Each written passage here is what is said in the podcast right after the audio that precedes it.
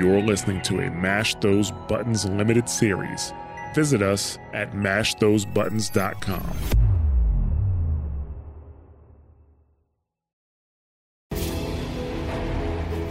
On this episode, we head back to Meridian, investigate a mysterious light at the Spire, and head west to the Daunt. Welcome to episode 35 of Lightkeeper Protocol.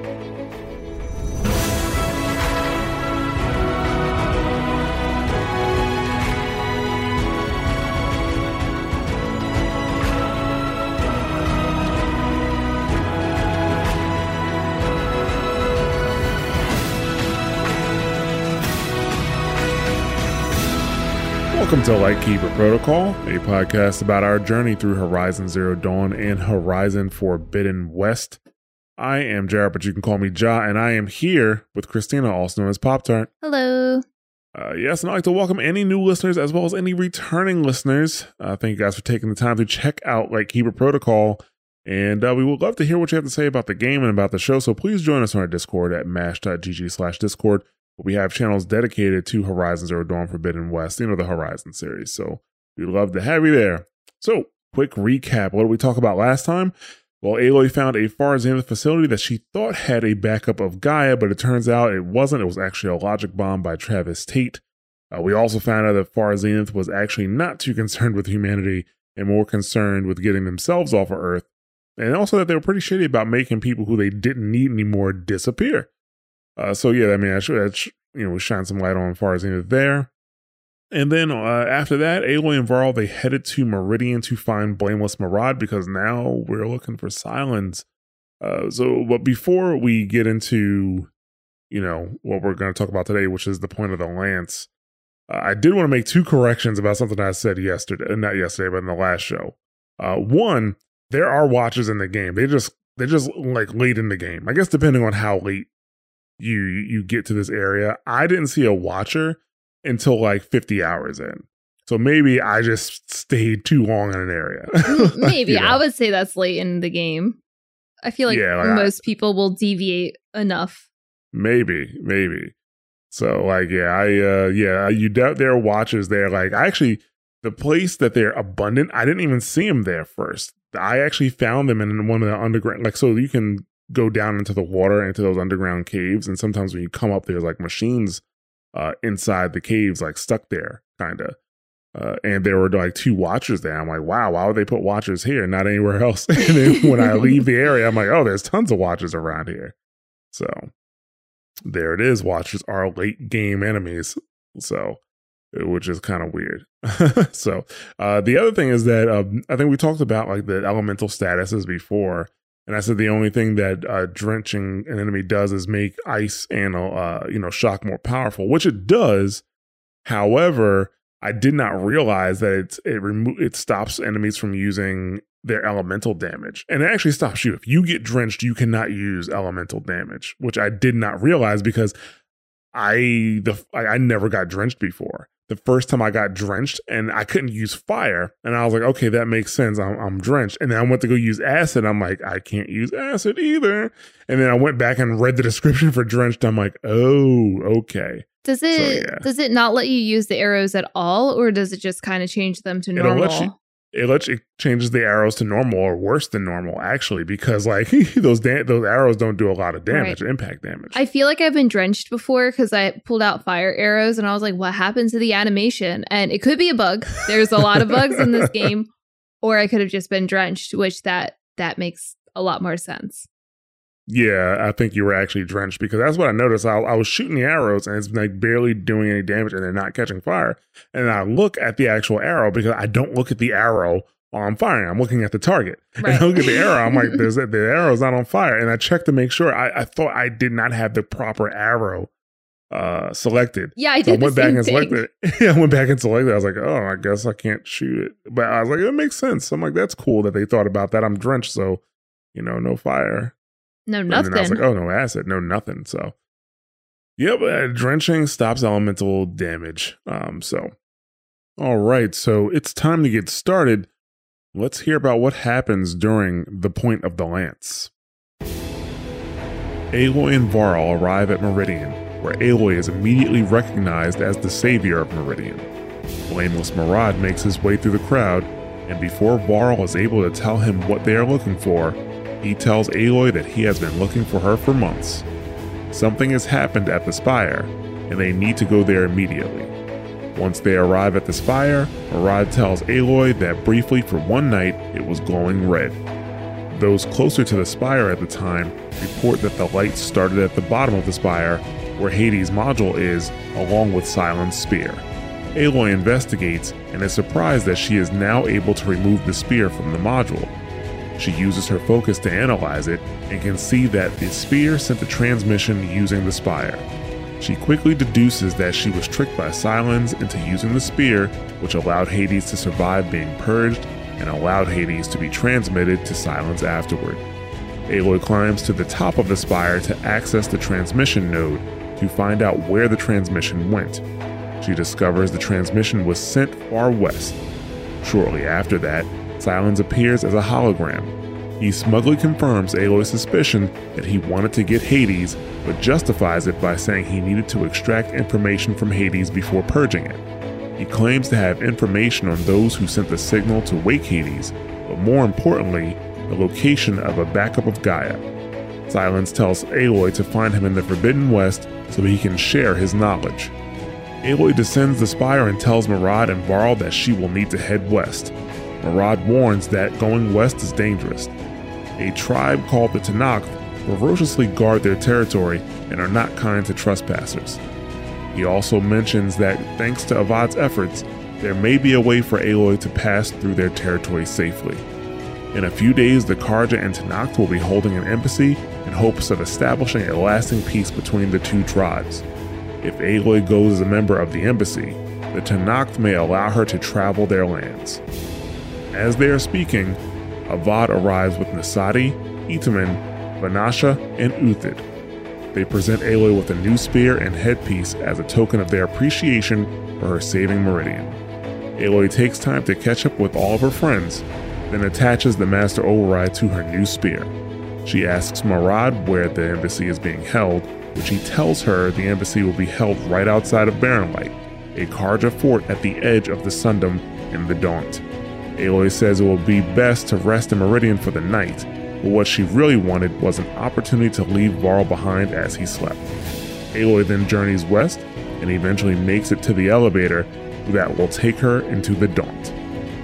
But yeah, so let's get into Point of the Lance, which is an interlude. This is a new thing for Horizon. Well, it's not really a new thing because they did the same thing in Horizon Zero Dawn, except they didn't call them interludes, they just called them missions. Like, you'd have a mission where you just go and talk, and that's the only thing you did in the actual mission. Now these missions are called interludes, and this one's called the Point of the Lance. And Aloy and Varl, they arrive in Meridian, and Aloy is immediately recognized as the savior of Meridian, so I know she's loving that. She's not. And you know, a woman gives her a bundle of flowers, and she's like, "Oh, bless us, the savior is returned." At least she didn't pull, what she did when they did the Anointed of the Nora thing. But I can understand that she was kind of upset that they would shun her, and now they want to worship her to a degree. So yeah, but she's still brooding. She's still brooding, yeah. Very Batman. She's like, if all because the woman gives her the flowers, and Varl's like, "Oh, you earned this welcome because you saved them." And she's like, "I haven't saved them yet." Yeah. Something like not that. Yet. Yeah, it's like, not yet. More Batman. I'm telling you, this is her Batman arc. Yeah, it's very Batman here. So Blameless Marad, he shows up soon after they arrive, which, I mean, that makes sense from a lore perspective. He probably had spies like see her that she was on the way and, send a message, somehow. Faster than they were riding. but let's just roll with that, right? There's a couple of times that happens in this game. I'm like, how do they know? But yeah, we'll just roll with it. It's fine. Well, I mean, it's not even doing it in the last game too. I'll send word ahead. Like, yeah, how? Send to who? to who? So he actually said he's been looking for her for weeks. He sent spies everywhere, and because something happened at the Spire. Because it's funny too, because like Varl's like, Aloy has something really important to talk about, and he's like, so do I. So I said something happened at the Spire, and I mean, if you watch the after credits endings of Horizon Zero Dawn, you already know what they're talking about. If you didn't watch the after credit ending, why did you even play the game? Like, like, you know, like, I don't know a single person who would get to the end of the game and not watch the credit roll just to see if something happens after the fact. Were you in that much of a rush? Plus, I think if you skip the credits, you still get the scene. Yeah, I skipped the credits. Unless they're in for that. Yeah. No, I never skip the credits just in case it skips the scene. I never do it. Well, then it skipped if it skips the scene, then it wasn't worth seeing. So, yeah, his, you know, oh, and just for a refresher, you know, Hades escapes at the end in that scene, right? You know, Hades escapes, travels somewhere, and then is captured by Sylens. So that's what happens. So when he tells us that, you know, something happens to Spire, we kind of already know what he's talking about. But he immediately takes Aloy and Varl there. And when they arrive, Marad says, you know, one night for less than half a minute, the Spire started glowing red. And from Meridian, they thought it was just a reflection of light. So, you know, that's how they explained it to the people of Meridian, because they didn't want anybody freaking out that, oh my God, the Spire is turning red. Not again. Like, they don't want that to really freak people out. So he said those who were closer, though, said it was no way it was a reflection. They said that the light came from the tower's base where the Hades module was. And the module was still there with Sylens' spear in it. So now I will say this, me and Christina, we definitely gave Aloy a lot of trouble for leaving that spear there, but they do explain it a little bit here. I didn't catch it the first time she said it, but I definitely, you know, rewatching my playthrough, I caught it, like what she says when she tries to pull the spear out. But so Aloy, she does go head to the module to pull the spear out. And as she's pulling the spear out, she says to herself that she could never pull it out. And then she pulls it out with ease. So she's like really surprised that she was just able to pull the spear out. And, you know, like we were saying that she, like, you know, she just left the spear there. She didn't try anything. Because in the cinematic, she didn't. She just left it there. Because that's the thing. I feel like if she did try, I feel like we would have seen it. She literally like stabbed him and then they walk out and they're like, yes, it's a brand new day. Everything's saved. And then she's out. Well, she looked at the spear and then walked away from it. Yeah. But apparently at some point she came back to try to get the spear out. She couldn't have tried that much because they had the victory celebration at night and she left that night. Right. So what she do? Tug on the spear and be like, oh, I can't get it. And then just decided, you know. So she's not completely off the hook for this. No, by the way, she did not try. She did not try hard enough.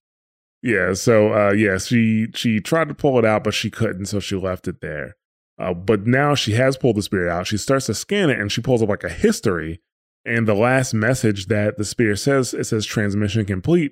And it shows a replay of Hades being transmitted away. And then after that, the spear actually disintegrates.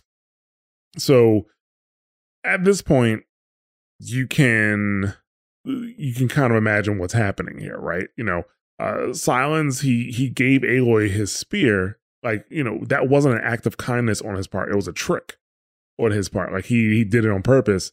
It explains how Hades survived being purged, because the Master Override was supposed to completely delete Hades. That's kind of like what it does.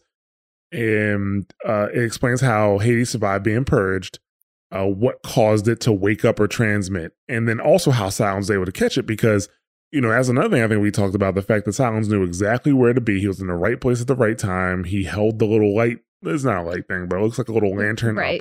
Yeah. And he catches Hades. It's like, well, how do you know how to do all that? You know, is it another coincidence? No, it wasn't. Like, all that was planned. He did it on purpose. I'm so mad that none of us, and even the people like that you were talking to that had all of these theories, I feel like this isn't one that we thought of. And I'm like, wow, It's so obvious. Like, of course we should be like skeptical of anything he gives us.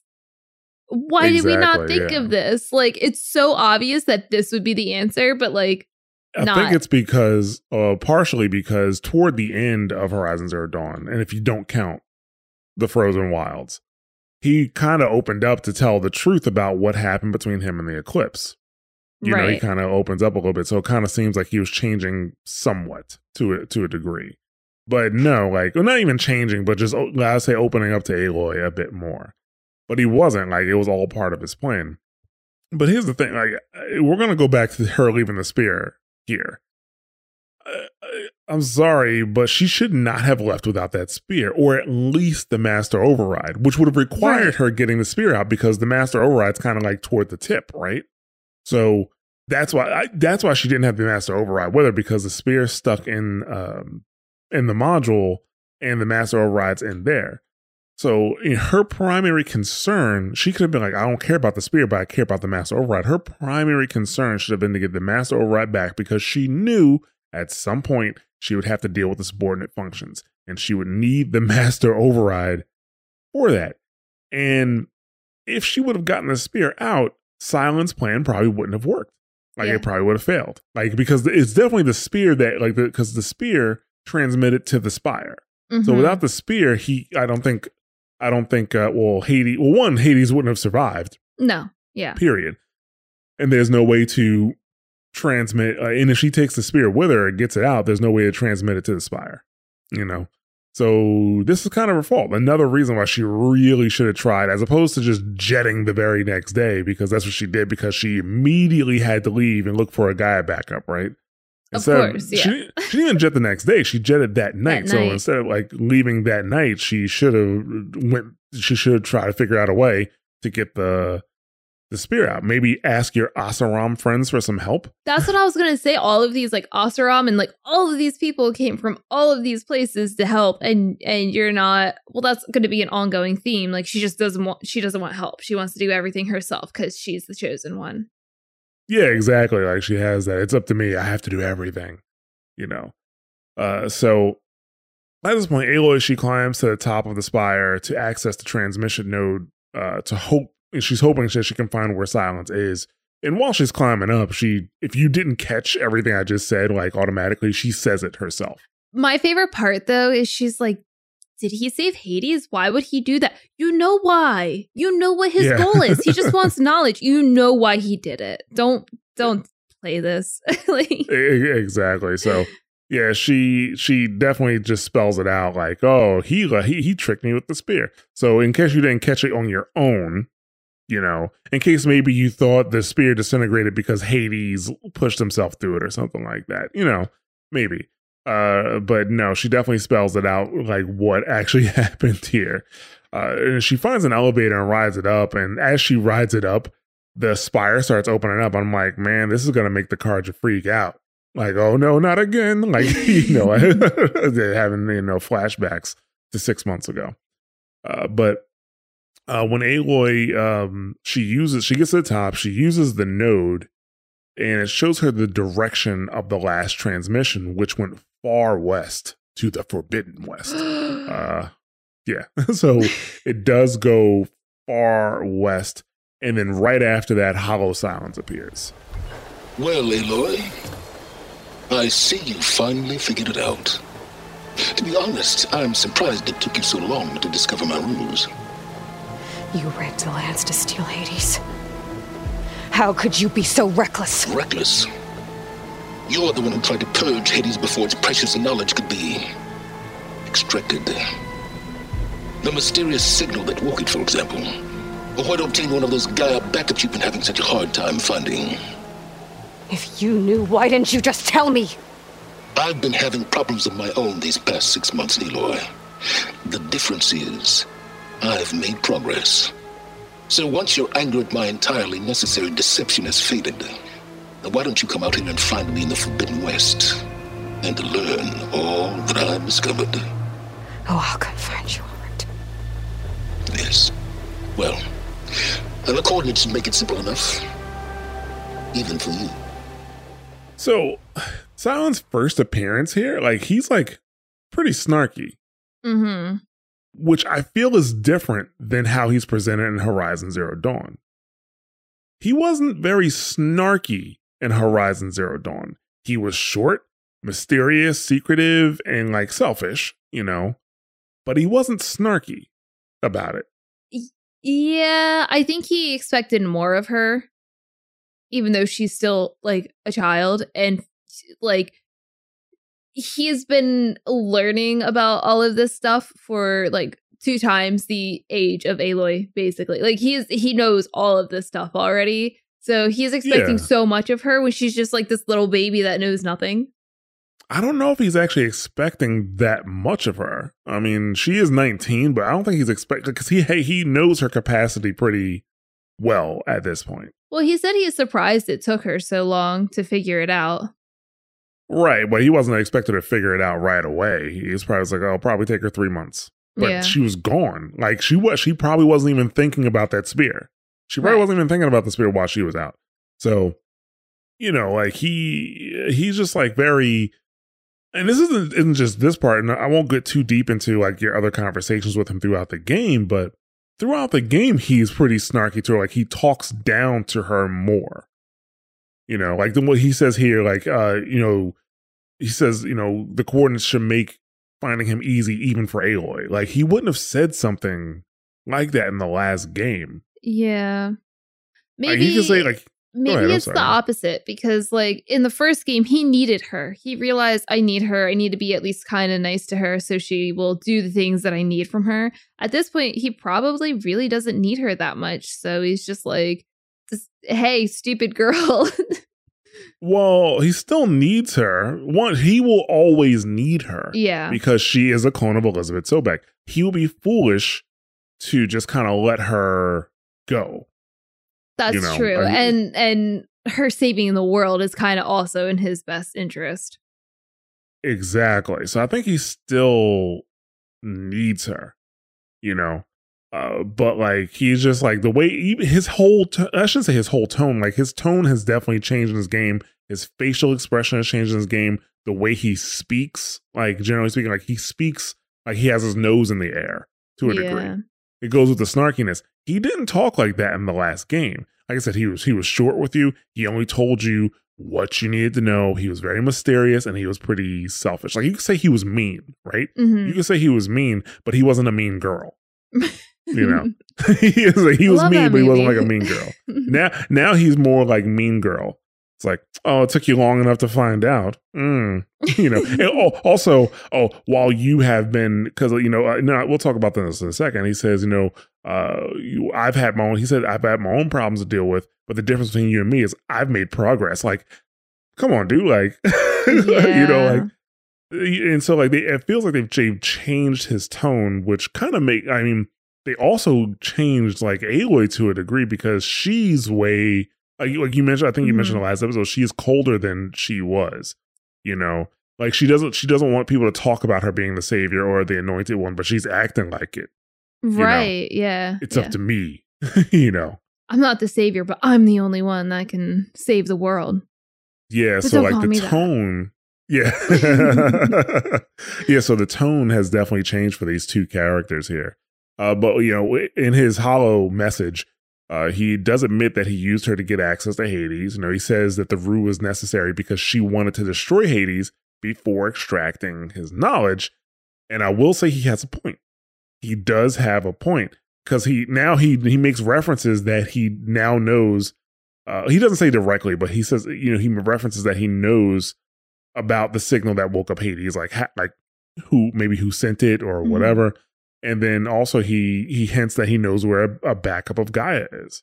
I get why he wouldn't want to tell her, but at the same time, I kind of feel like, especially Aloy in the last game, how less cold she was versus this one. When they had that conversation and they were kind of like cool for a bit, like after, you know, if he was like, listen, we need to know the information from Hades, because if we don't get that information, we might not be able to make progress to like save the world. I feel like she would have been like, yeah, you know what? That sounds reasonable. I don't know, because I think she would have fought him regardless on capturing Hades, because Gaia said that Hades needed to be destroyed. I feel like she would have fought him, but I feel like he would have convinced her at the end, because that's kind of what he does. Maybe.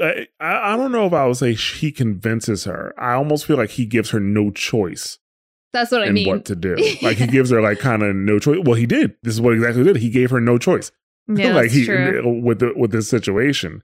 I mean, because the counterpoint is that Hades was too much of a threat to be kept alive. Because so Sylens could have laid out his entire plan. But you do have to remember, like, you know, like you said, like he knows way more about the technological aspect of this stuff. So he could have explained the whole thing, like, look, I can contain Hades in my light box here, mm-hmm. you know? And I was like, no, she'll probably be like, it's too much of a risk. Gotta save Meridian. You know, because that's another thing, like, well, I guess what they would have had to go through with the fight with Meridian regardless, because Sylens would have probably tried to avoid it. But yeah, I mean, I think she would have fought him on it, you know, and that would have been that, because she did fight him to, like, fight him to a degree about going into the Frozen Wilds, because he was telling her, like, don't go up there. You know, you need to turn around. And she was like, ah, screw you, hippie. You know? And she went up there anyway, so. True. But so Sylens, he wants Aloy to come find him in the West so he can share everything he learned. And I'm like, dude, if we know anything about Sylens, he only wants people to be involved when it pushes his agenda forward. Mm-hmm. So obviously, he needs her for something there. He wants her there for a reason. And she doesn't does she mention that at all? Mention what? That, like, oh, he's only calling on me because he needs me for something? No. She doesn't put two and two together still. I think she realizes it because she thinks about it, because at the, like, right before she goes back down, she says she has no choice but to go. Yeah. So I think she does realize it. She just doesn't vocalize it. So but yeah, so Aloy, she comes back down to the Spire and delivers the news to Varl and Marad, and she tells them that Hades went west, so does she. And Marad says that might not be so easy. What did you discover? Hades. The danger didn't end here. It went into the Forbidden West. And I have to follow. I see. That can be difficult. The West is called forbidden for a reason. A tribe of ferocious warriors controls much of it, the Tenakth, and they allow no trespassers past its border. That said, under the Sun King Avad, a fragile peace has been negotiated, and indeed, the next embassy will take place in a day or two on the edge of the frontier, where you two attend the gathering under his auspices. The Tenakth might grant rite of passage, instead of hunting you and attacking on sight. Great, just what I need. More killers. And so he tells Aloy that the Forbidden West is mostly controlled by the Tenakth, and they do not like people in their territory. See, I think he called them ferocious warriors is the word he used. And we met one Tenakth in Horizon Zero Dawn, and it was in the mission for Sunstone Rock. We only have this one point of reference about this tribe, and she was extreme. Mm-hmm. She was talking about stealing babies. She was talking about Aloy drinking her blood, yep, so that she can live on. Which is funny because that all that's actually explained later on. Did you get in a data point? Did you get that data point? Oh, maybe not. Yeah, like there's data points you can get, and it explains what she's talking about. So everything we heard about the Tenakth is that they are very, like, vicious, right? And, you know, he tells Aloy there's an uneasy peace between the Tenakth and the Carja right now. And if she goes to the embassy, which is not like an embassy that we would think of, like U.S. embassy, you know, Chinese embassy, you know, it's like it's a meeting, which I'm imagining that's what the actual definition is. So I'm too lazy. I was too lazy to look it up. I thought to myself, I should look it up. I'm like, I'll get around to it. Never did. And here we are recording. But, you know, if she goes to the embassy, the Tenakth may allow her to pass through as opposed to attacking her on sight. So as they're talking, Avad arrives. And this feels so out of character based on everything you know about him from the previous game. So now we have like a third character, it feels like, that they're changing their character to a degree. I just want to know, did he always hold his hands like that? Because I don't... No, he did not. He just... he never put them below his waist. Like, they were always... The elbows were always bent. Yes. At all points. Like, even when he separated his hands from that awkward movement, he still, like, had, like, this, like, weird... I'm showing on camera right now, but, like, it was this very weird stiff motion. yeah, like it just felt, it was so weird. It was out of character. So first of all, he arrives with like a convoy and they're holding up umbrellas to shade him and a few others from the sun. And I was like, wait, I thought they loved the sun. You know, isn't he supposed to be the sun? They call him like the Illuminance or whatever. You know, like, and that's what the, that was the Shadow Carja's main argument when the Mad Sun King Jiran died. It was like, oh, the sun is set. Now we're in permanent darkness. You know, that was their main argument.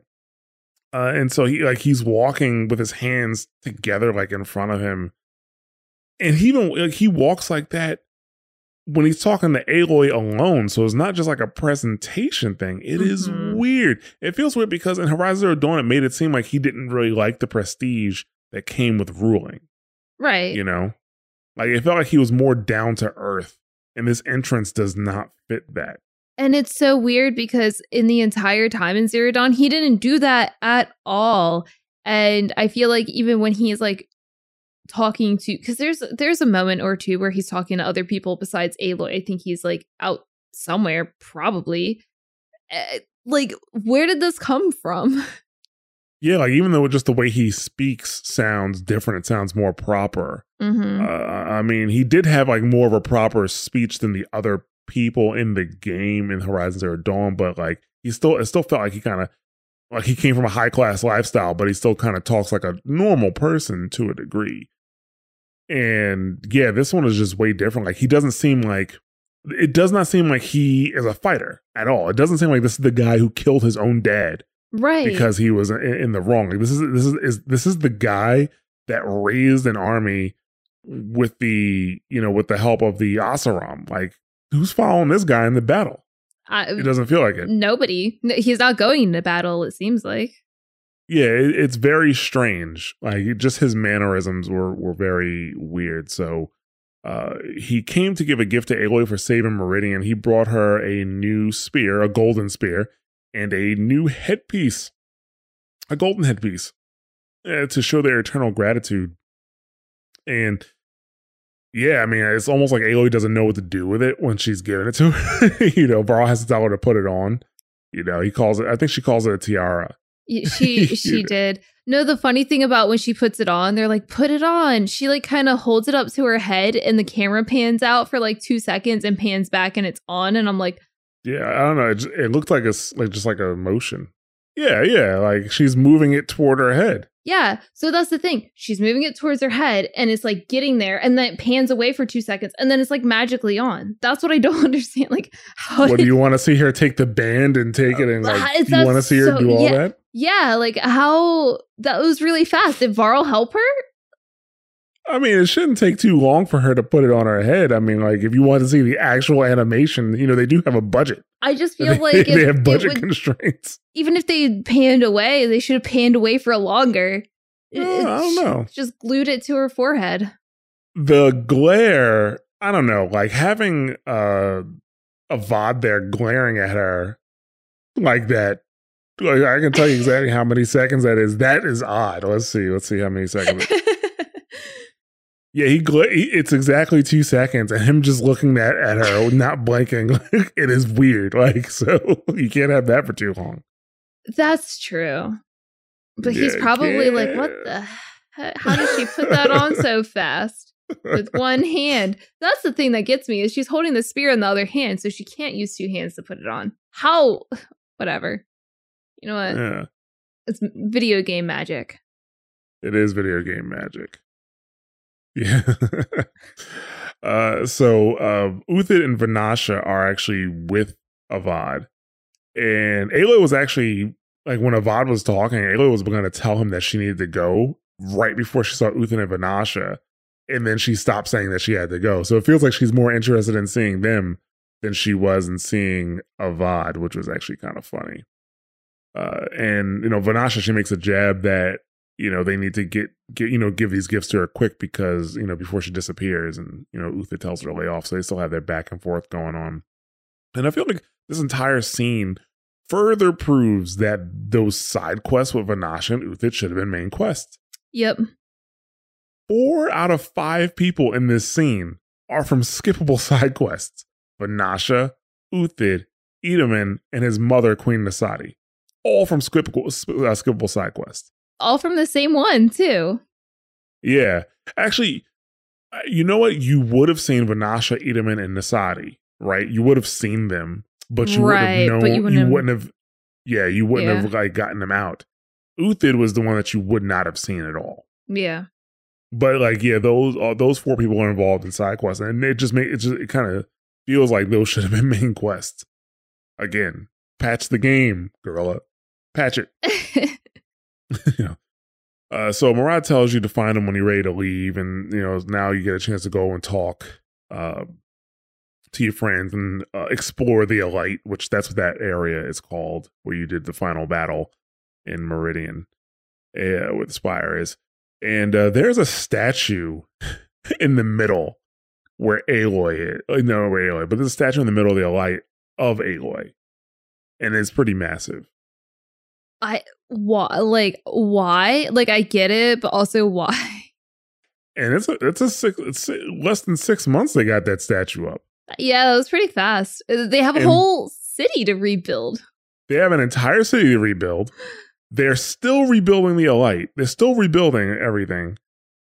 And they decide the first thing they want to get done is that statue. I'm pretty sure there are people who have no homes right now. But right? Statue. What happened?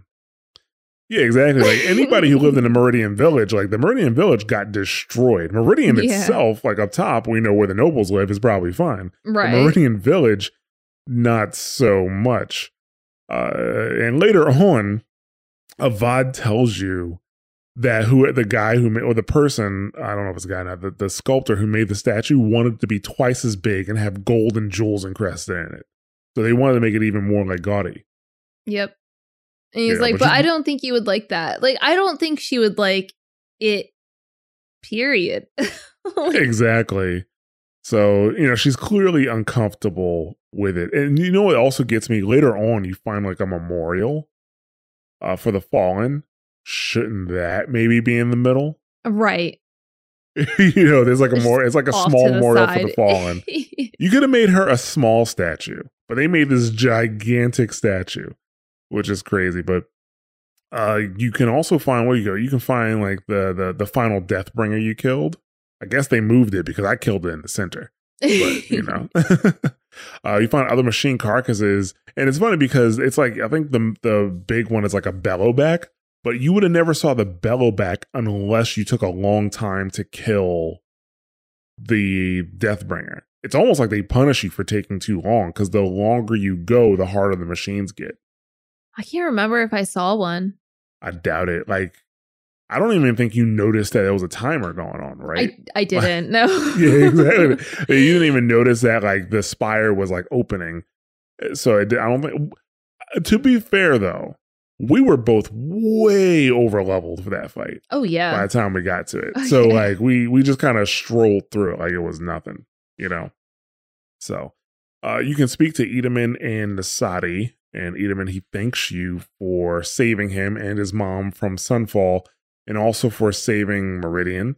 And then he asks Aloy if she can teach him how to hunt. And, you know, she tells him that she'll give him some tips on when she gets back. So she was a lot more like, she curtsies to him, and she like calls his mom like the Dowager Queen Nasadi. Like, she's very polite. And I'm like, where is the switch coming from? Right, yeah. Yeah, like, she was very polite to them. I mean, maybe because he's younger, and she's like... Yeah, yeah. I get that, but, like, the whole curtsy, like, it's, like, extra, extra polite. Like, the she's acting how she should in front of royalty. Like, how would you know that?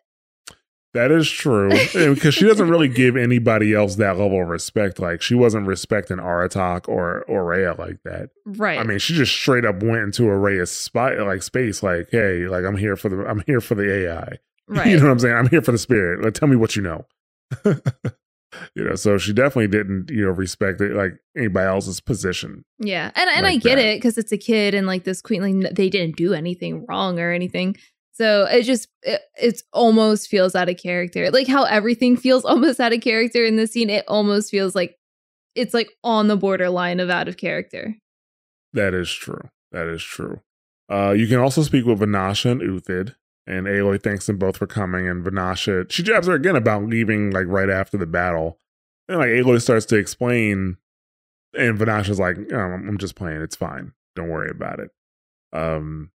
Once again, like I said, I think giving her a little bit of a too easy pass. They're like, well, we fit, you know, if you left, it must be for something important, right? Like, you know, the main character excuse. But I think that's really going to come into play later, like probably in the next episode or so. But it turns out Uthid has become Avad's senior military advisor. And Vanasha still makes fun of him, calls him Mr. Shiny Pants, which...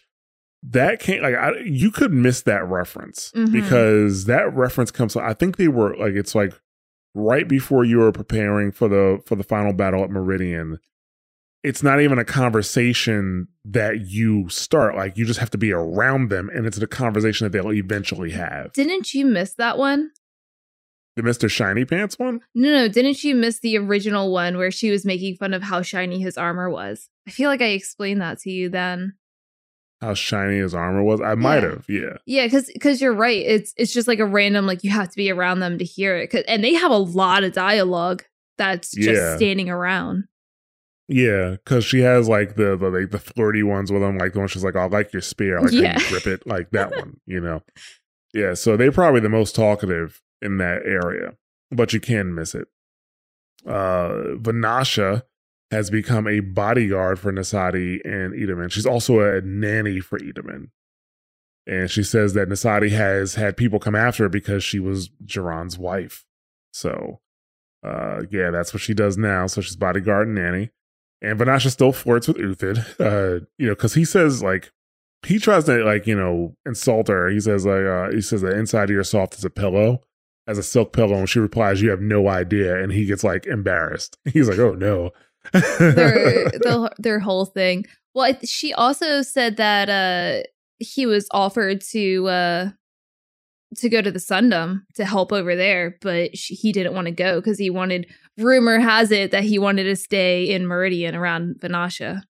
Yeah, so they do explain what happened to the Shat to I guess the rest of the Shadow Carja,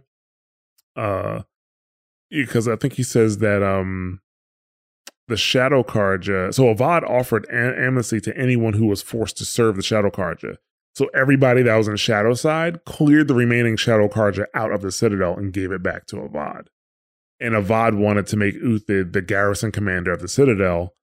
And he said no. And that's when Vanasha says it's because he wanted to stay closer to her. And Uthid's like, oh no, ha ha ha ha. Like, you know, he's like, it's this little awkward chuckle that he does. You know, so it's probably true. But I feel like it's a little disappointing that at least here it seems like the Vanasha won't be joining us in the Forbidden West at all. Like Uthid, he can stay. Like he's a cool character, but he doesn't need to come. But Vanasha was, and it seemed like an interesting character to have. Yeah, they definitely made it. Unless they do some kind of end of the game showdown like they did in the last game, I don't think she's coming. Like they made it very obvious. Like I am a nanny and a bodyguard. And I have my BFF over here that I can't leave, so like I'm here for the long haul. Yeah, I'm curious as to if there was a problem with Vanasha's voice actress and face actress. I wonder if they changed her voice actress because, so first of all, her face does look different. Like her, sorry, they tried to keep her face looking sort of the same, but her face is not like her face in Horizon Zero Dawn looked way closer to her voice actress than it does in Forbidden West. Right. And when I'm looking at her voice actress, I'm trying to find her IMDb real quick. I know I have it. Lauren Rossi. Yeah, it's like Laura Rossi. That was who Vanasha was in Horizon Zero Dawn. And it was her face and voice actress. Oh, I was going to say, I don't know if I didn't see any credits for her for Forbidden West, but no, she is definitely, it's the same exact voice. Like, yeah, she did voice Vanasha in Forbidden West. So now I'm like, well, why did they change her face like that? Because They made her around her eyes darker. They made her lips darker. I don't know if they made her skin overall darker. I think she's the same complexion to a degree. Oh, I was gonna say more time in the sun. I don't know. But they definitely she looked closer to her actual voice / face actress in Zero Dawn than she does in Forbidden West. I did notice she looked a little different, but I didn't think it was a new game, you know? And they did change the faces of some people just to make it look a little bit more like their voice actors, but... Yeah, I mean, I know in some cases, if your voice actor is not your face actor, right? The more detailed the game or the graphics of a game, the more you might have to change a face to fit the voice actor's mouth movements. Mm-hmm. Perfect example is Spider-Man when they had to change Peter Parker. They changed Peter Parker's face because in 4K, the old Peter Parker face, it didn't match up enough with the voice actor's mouth movements, right? So there's a popular character who they completely changed her face later in the game. Her face is completely different. That did surprise me. I wonder why they did that, because I mean, I wouldn't call it an improvement. I mean, maybe if I didn't know what the actual voice actress looked like, you know, if I didn't know what she actually looked like, because I've actually seen her in movies before. Not in movies, sorry, I think a TV show or something like that, like a sci-fi show. I've seen her in a sci-fi show before. So if I didn't know what she looked like, it might be different, but now Vanasha here does not look like her. Maybe they're just trying to free it up so that in case they can't get her for the next game or whatever they're going to do, mm-hmm. That they don't have to rely on it. Even though putting somebody's face in the game does not guarantee that you're going to have to use their voice, because the guy who played Commander, who played Locke in Halo, mm-hmm. in Halo 5, that's the face of Luke Cage. I can't remember that guy's name. Oh, okay. That is not his voice. And the reason they did that is because in the Halo TV series, that little 8-episode miniseries they did right before Halo 5 came out, he was Locke in that little series. And then I guess when they were going to do the game, he didn't have time to do it, probably because he was shooting Luke Cage at the time. Yeah. And yeah, they had to use a different voice. So he's probably going to have a completely different face when they bring him back. But this is not a Halo podcast. Not going to get into it. So you do finally go to speak to Avad. I mean, you could have talked to Avad first if you want to, but we're just going to cover this last because this is one of the longer ones. He does say the thing about the sculptor that I mentioned earlier. And when Aloy tells him that she has to go west, he basically repeats what Marad says about there being an embassy in a day or two. And he does give you a bit more detail about the Tenakth, though. He tells Aloy that, they were different from other tribes. They resisted the most, essentially, because they were able to push the Carja out of their lands. The Nora, the Osram, the Banuk were only able to keep the Carja at bay in certain regions. The Banuk gave up the Cut because they wanted to keep them out of they didn't give up. Is it the Cut? Yeah, they gave up the Cut because they wanted to keep them out of Ban-Ur. The Cut was the battlefield, and I don't think they ever reclaimed it after the fact. The Nora gave up Valley Meat, mm-hmm. never reclaimed it.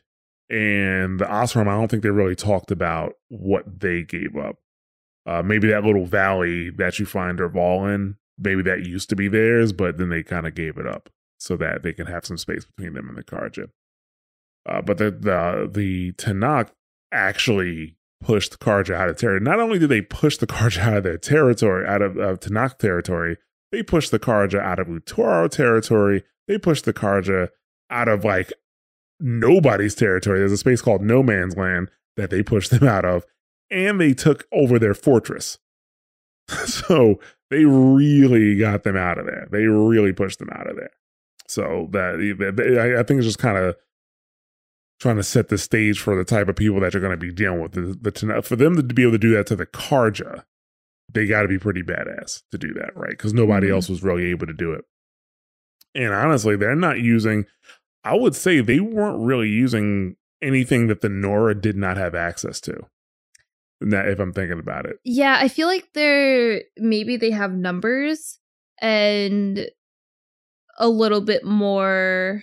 I mean, with the Nora, they have like a war chief and they have, you know, they can fight and stuff, but I don't think that that's like their primary function as a tribe. That is true. That is true. The Tenakth are fighters. Yeah. Which, yeah. Okay, so that's true. So Avad, he was able to ease tensions, like obviously after the Red Raids and stuff like that, he was able to ease tensions with the Tenakth by giving gifts. You know, he gave spices, metals, returning relics that were stolen during the Red Raids. It probably also helped that they found out he killed his dad. Helps, yeah.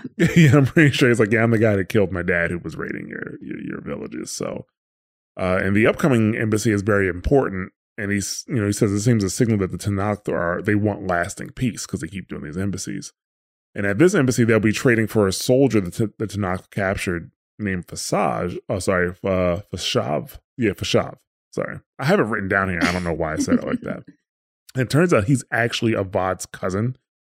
He's been a captive for 5 years, and Avad doesn't even really know how he survived because the Tenakth are renowned for their brutality. So he's not sure.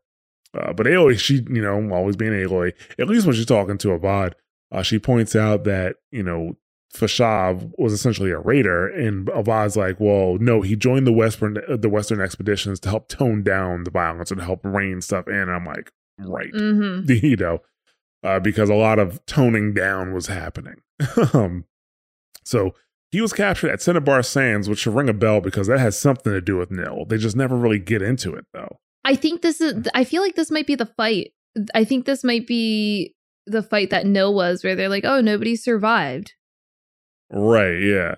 So you do find out Cinnabar Sands was like a forward base of the Carja, which is actually, well, it's not deep into Tenakth territory. No, what I know now, it's kind of like south of Utara territory.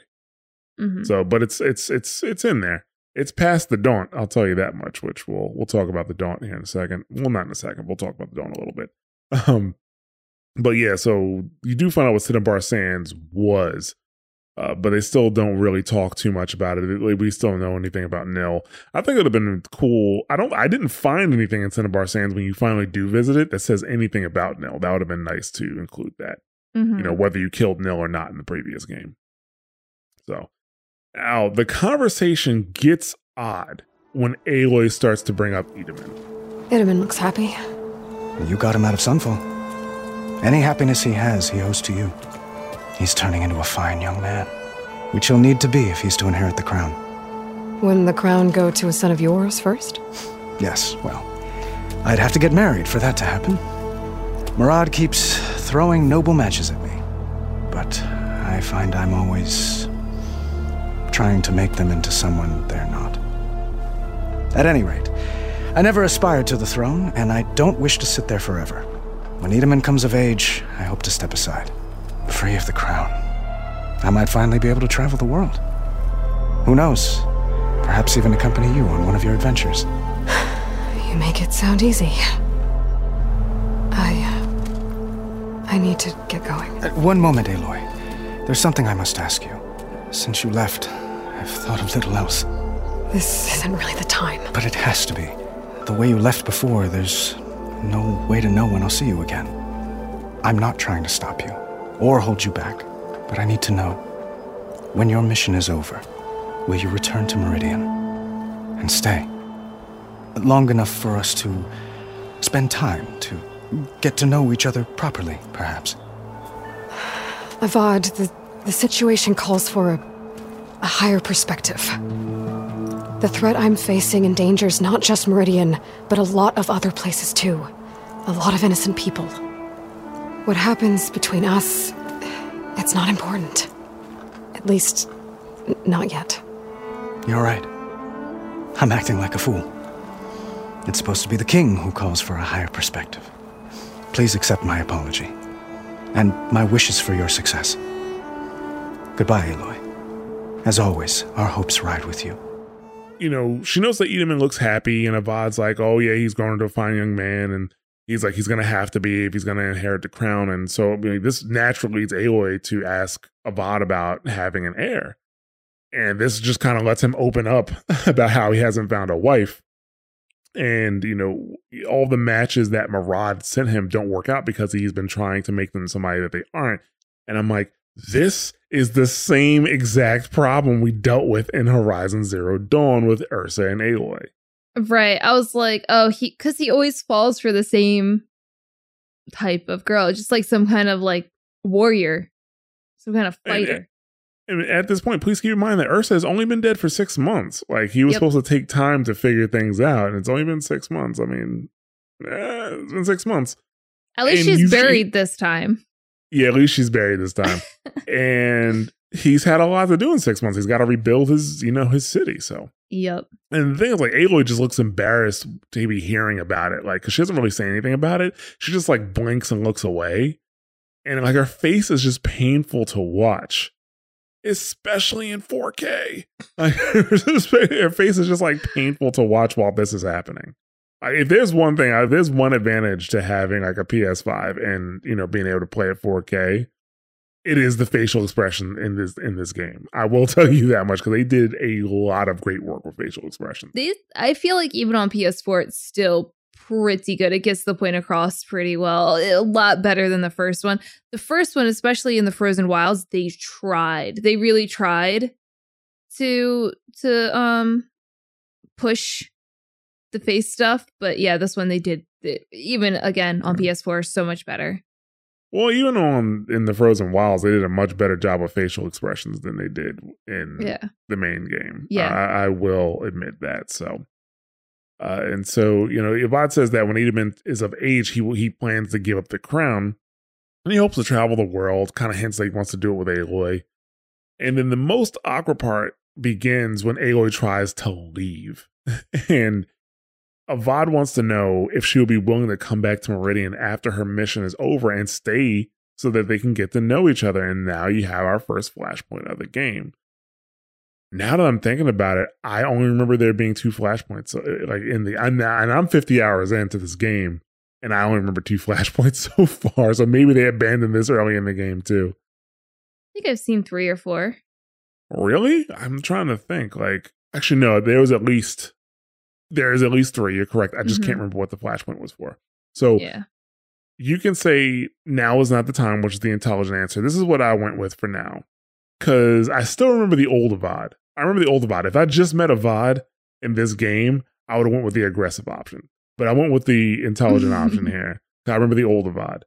And she basically says that, the situation calls for higher perspective. It's not just Meridian in danger. And, basically tells them whatever that is going on between them, they need to put it on the back burner. And it makes it seem like she might consider it, but doesn't want to think about it.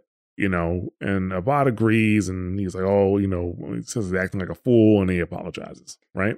Then you have the aggressive option. Which option did you actually pick? I picked the compassionate one because I was hoping she wouldn't be overly nice about it, and she was. Right, so let's do that one then. Let's talk about the compassion option. What does she say? So she says that she does hope to see Meridian and Avad again, but this is her mission, it's her life, it's all she can think about, so she has to stay focused. And she says, whatever happens after, like, I don't know. And he's like, well, if you ever end up, needing a place, Meridian will have a spot for you. And I hope that you have success, and I hope for your return. And it's like the whole thing. Right, yeah. Because she does say something that, like, she says, like, she hopes to see Meridian again, but then says, and you. So it seems like she's like in it, like she's like with it, like, I'm okay with you being a romantic interest, even though there is no way. I'm pretty sure the resolution in Horizon Zero Dawn with their romantic interest problem is that she's always like, she ends it with, as long as you don't confuse me with Ersa again, Right. So it kind of seemed like she was putting the kibosh on it, right? Like, he was like, yeah, I was stupid for even suggesting it. Sorry about that. I mean, we talked about it, but there is one option when you're going through the flashpoints there where Abad's just like, oh no, I wasn't saying that I wanted to get with you. Forget about it. I was just being nice. Like, but there's now, one of those options. Oh, now he is 100%. You know, he's taking the dive. So now there's the aggressive option, which is she says, "Are you kidding me?" She gets angry, and she asks if he's been listening to anything she said, and she says she doesn't have time to think about holding hands or whatever, and asks, and then you know he's like, "Oh, please forgive." He asks that she forgive him, and asks that you know he forget about her foolishness, and he has like the dumbest look on his face when that happens. It's super angry. And she walks away angry from him, like she doesn't like lighten up after the fact or anything like that, you know. And that could be the last time you guys talk, you know. See, I couldn't be mean to him because even though he's very awkward in this situation, it's still Avad. Like I still kind of feel bad. He's got a lot on his plate. I just was hoping that she wouldn't follow up with a yeah, I would like to see you again, but she did. Yeah, yeah. So. Yeah, that is how that goes. Like I chose the intelligent, you chose the compassion. I have no idea because we haven't finished the game yet, right? Mm-hmm. So as of recording this, I will say the other like I remember what the other two that I'm thinking of.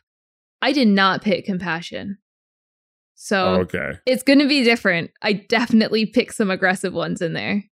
Oh, okay, yeah, I think I started going more aggressive. And less intelligence. So we'll see how it goes. All right. So you know, before Aloy heads out, she needs to collect or connect the Master Override to a new spear. This is basically a workbench tutorial. I think this is the first time you see the workbench in the game. No, the first time you see it is when you have to build the polecaster. You're right. Yeah, you're right. I forgot about the polecaster because you just don't use it that much later in the game. Like you really just don't.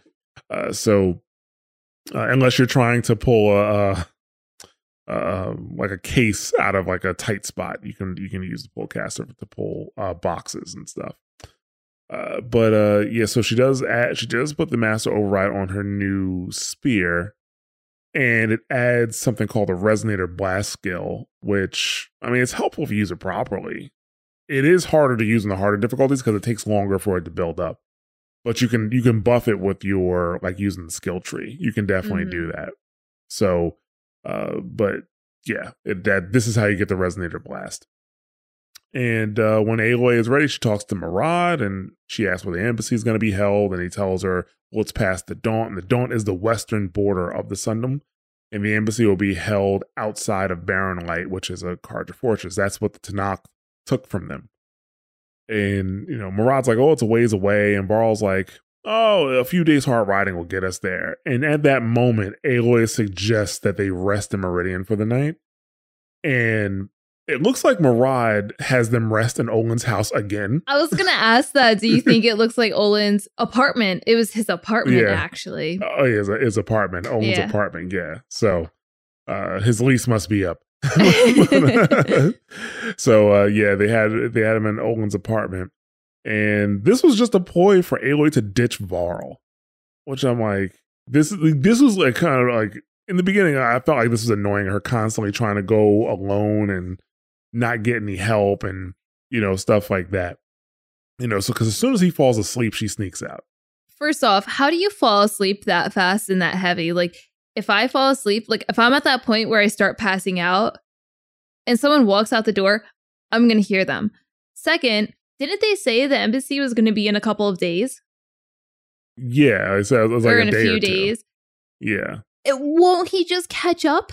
Like that, like at this, I'm like, why is she leaving it? Like she still has to wait a few days for this to happen. Like, isn't he just going to, this is pointless because then he's going to end up catching up and be mad. Well, it's going to take a few days just for her to get to the Daunt. Oh, that's true. Because Marad said that it takes a fortnight to walk. And, you know, that's when let me just look it up now what a fortnight is. And I really hope. 2 weeks, a week or two. You're just going to get fortnight. Yeah, so I'm trying to, what is a fortnight? How long is a fortnight? Yeah, there you go. One round of Fortnite left. Yeah, exactly. Well, a Fortnite season, because that's what came up in the autocomplete. How long is a Fortnite season? 14 days. Oh, so it is 2 weeks. Oh, I was right. Yeah, 4 days, 14 days. Like, I thought it was something around there. I was like, is it 10 days? I said, that's not a full week, you idiot. You know, so, yeah. Yeah, so a fortnight, as they said, it'll take a fortnight. So 2 weeks to get there if you're walking. But they said hard riding will get them there in a few days. So it's going to take a few days just to get there. So technically speaking, when you get to the Daunt, no matter how long you stay there, it takes a day. Like, it's, you're doing it the same day that you get there, essentially. Right. So, yeah, but you're right. I mean, Varl will be right behind her. He's going to wake up, see she's gone. He's going to be, oh, man, I guess I'm going to go back to the Sacred Land. Like, no, like, that's not what he's going to do. You know, because he's going to follow her. Even whatever she gets to, she's going to have to end up, it took him so long to find her because she's always on a mount. He knows now how to ride these. So he's exactly. Yeah, it's crazy that he caught up with her, like, you know, going to the Farzanth facility. Because you're right, she's always on a mount, and he walked the whole way. Mm-hmm. You know, so. But this is when the game actually truly begins, because it rolls the opening credits as Aloy rides through familiar areas in the Sundom. Now, let's trash this real quick. Okay, because this is where I was talking about, because remember on the last episode where I was like, oh, I'll explain to you exactly. I didn't notice when I watched it the first time. When I watched it the second time, I was like, oh, no, that is not how that goes. Okay, cool. Go ahead. Because I made this map for you, and I waited until this very moment to drop it. Yo, I did almost the same. It's almost the same exact thing. You missed the stop. What did I miss? What did I miss? Okay, like, wait, let's explain this. Yeah. Okay. So. All right. Actually, did you oh yeah, that's right. The Sun Steps Tall Neck. Okay, so she did make a map. Go ahead. I'm sorry. Okay, so the Tall Neck threw me off because there's no actual Tall Neck that has an area that looks exactly like that, because the Sun Step Tall Neck, the outside looks like that, but the inner doesn't have a mountain in the middle. Right, that's true. But this is the only one I could figure that it was. That is true. No, I think you'd be correct there. So Christina did better than I did. I just made notes on it. I did both. She actually drew a map of how this journey would go if you do it in order, right? If you do it in order, you know. Which she did. So, yeah. Okay, so let's say she did that. Now, the smart thing to do would have been to go from Meridian and either straight north and then west, okay? Mm-hmm. Or she could have gone to Bright Market, crossed the Daybrink, landed at like Blazing Arch, and then just went straight west. That would have been the actual absolute fastest way for her to do. We already know she can swim across that lake. Yes, exactly. We know she can swim across that lake for sure. But instead, she goes. So I actually said that she went far north first, but I didn't even think about the Sunstep's Tall Neck when I saw that Tall Neck. So we're going to use yours. Okay, so it wasn't just the Sunstep's Tall Neck. She then rode by the double Thunderjaws. Oh, I didn't notice. I only saw the one Thunderjaw. I didn't notice that she rode past the double Thunderjaws. Hold on a second. I mean, I have the video up right here. Yeah, pull it up. So right after the Tall Neck, you see the double Thunderjaws. And we know that the Thunderjaws are there because of, first off, the side quest with Kinder that ended up being there, but also like I googled it like where were they. So she does go into a big circle order. Yo, my god, yes, you're right. I think I was writing notes. I was writing notes as she did that. You are 100% right. She does go past the double Thunderjaws. Yep. So yeah, so my notes are wrong. So she actually goes northeast. Like northeast, almost to the end of the Sundom territory. Mm-hmm. East, though, because she hits Glare Break. Then she goes northwest, and then west past Cauldron Zeta. I do have that she went past the cauldron that had the Thunderjaw. I was confused, though, because the front of the cauldron could have been Zeta or Sigma, because it kind of because those two are kind of similar in the front, I think. But I don't know. Like, hold on a second. I'm gonna take a look. Because Zeta, you have to go really deep to get into there. I thought Wasn't Zeta the one where you actually had to go up and in? Like where you had, where the stalkers were outside. Yeah. So, yeah. But so, yeah, so she goes past Cauldron Zeta. I mean, if she went past another cauldron, like, that's crazy. This is the only one that makes sense because they at least had her, like, this was shot for shot. Like, at least she went in a circle. Right. So then she goes further northwest and goes past Maker's End when that, because that was like, no, like, you got to be kidding me. When I saw she went into snow, I was like, there's no way. So you have her going past Maker's End and then back southwest towards Sunfall. Uh-huh. She actually goes, she passes Dimmed Bones, which is where you find Ersa, where Ersa was captured. Okay, so I saw that, like the area where it had like all of those... The satellites? Satellites, and I remembered where it was, but I didn't remember where it was at the same time, so I kind of just left that out.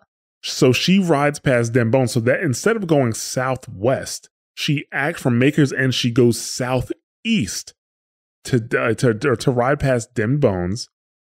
Then she rides back further west. So she goes northwest up to Sunfall and the Sun Ring. And actually, I think she goes even further up north because the way she's riding past them. And then she comes down and rides past Blazing Arch and Kestrel's Perch. Yep. And that's when she makes it past like Valley of the Omens into the Forbidden West. So it makes no sense for her to be riding like this. I mean, maybe she does want Varl to catch up to her because he's awake by now. He's awake by now. Varl's already swam across the Daybreak. You know, like, yeah, that is crazy because she also passes past that rust wash tall neck. She does. Rust wash tall neck. And I looked at the rust wash tall neck and I was like, there's no way that this is the first one. And then as she's coming back from Sunfall, you get like a slight shot of that tall neck. And I'm like, okay, this is definitely. Yeah, it makes no sense. I might make this the image for the episode because it makes zero sense. Actually, you know, when I publish this episode, I will put a tweet out with this map.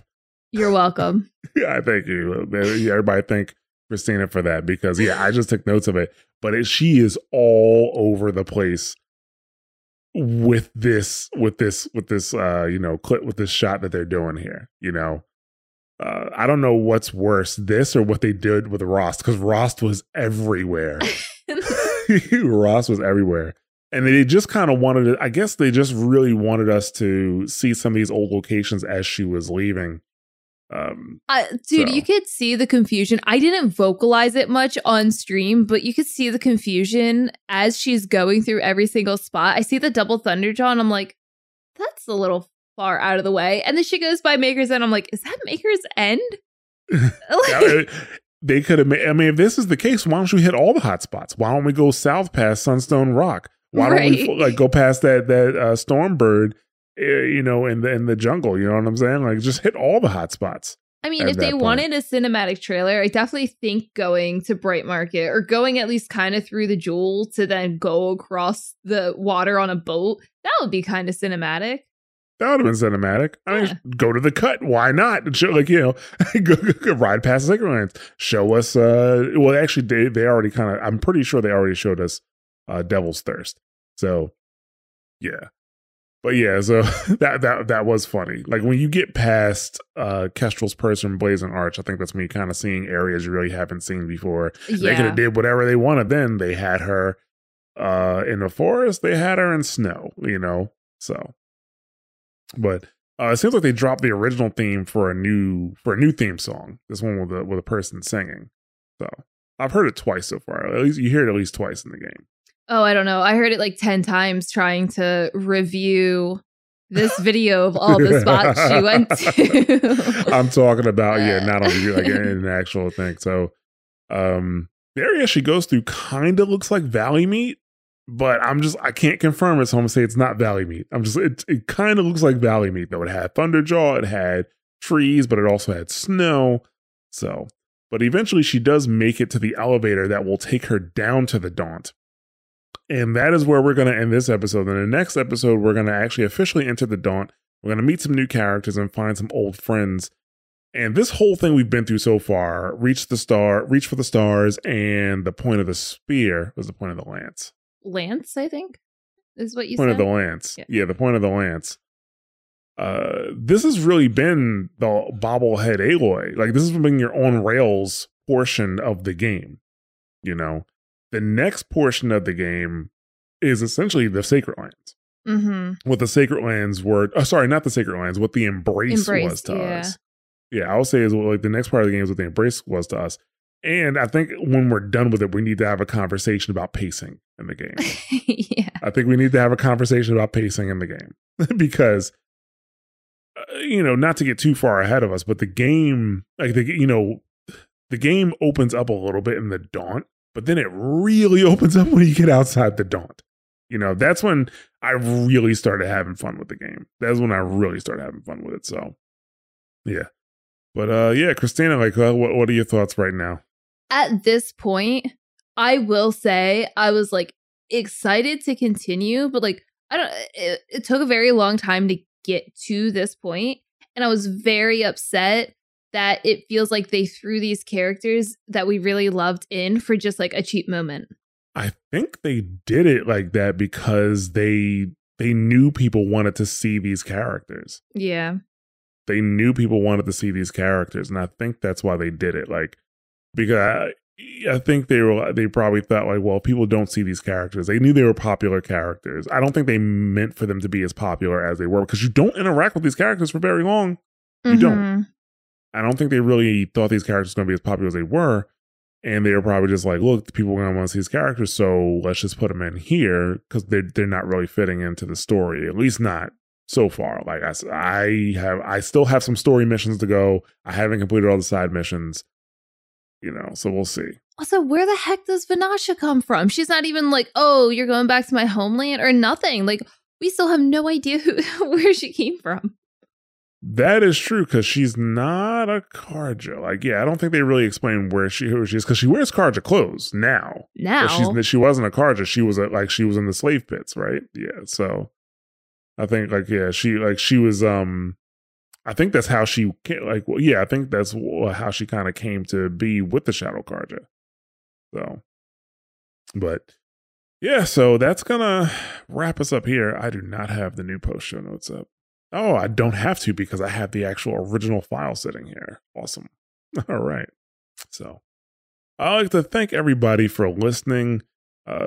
If you want to keep up what's going on with this show and the Mash Those Buttons Network, you can follow us on twitter.com/themashnetwork. Christina, where can they find you? You can find me at S'mores Pop Tart on Twitter and Twitch. I'm also the host of another podcast on the network called Wondrous Tales, where we talk about Final Fantasy XIV content.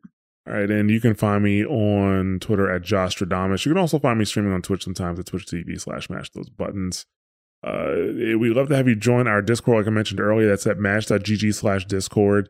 And we encourage you guys to contact us with comments and questions. So, you know, please feel free to reach out on Discord or on Twitter, or you can send us an email at contact@mash.gg. If you want to help us out, one of the best ways to do that is to share the show with others and to rate and review the show on your podcast platform of choice. And you can also take your support a bit further by going to mtb.gg/support. And you can see all the different ways you can support Mash Those Buttons. We do have a Patreon. We just refreshed our tiers as of recording this. And you can, there's no tier dedicated to this show or to any of our limited series, but you can, you know, support one of the general tiers at $2 a month. Or if you do have another favorite show on the network, you can actually support that show on their tier at $125 per episode, and whatever that is going to be per month. So, like, usually, like, either $2.50 or $5, right? But, you know, all that support is appreciated. We do have a Teespring store at teespring.com/store/mash those buttons. We do have Twitch subscriptions available if you prefer to subscribe on Twitch. We have Humble Bundle affiliate links, and when you buy games from the Humble Bundle store, you actually get download codes for Steam or Epic Games. You play more, so it's not like you have to, you know, download the game like we used to do in the early 00s. Yeah, and there's also one-time PayPal donation links. And I encourage everyone to stay tuned after the show to hear more about Mash Those Buttons. And with that, we are done with this episode. We will see you in the Daunt. See ya.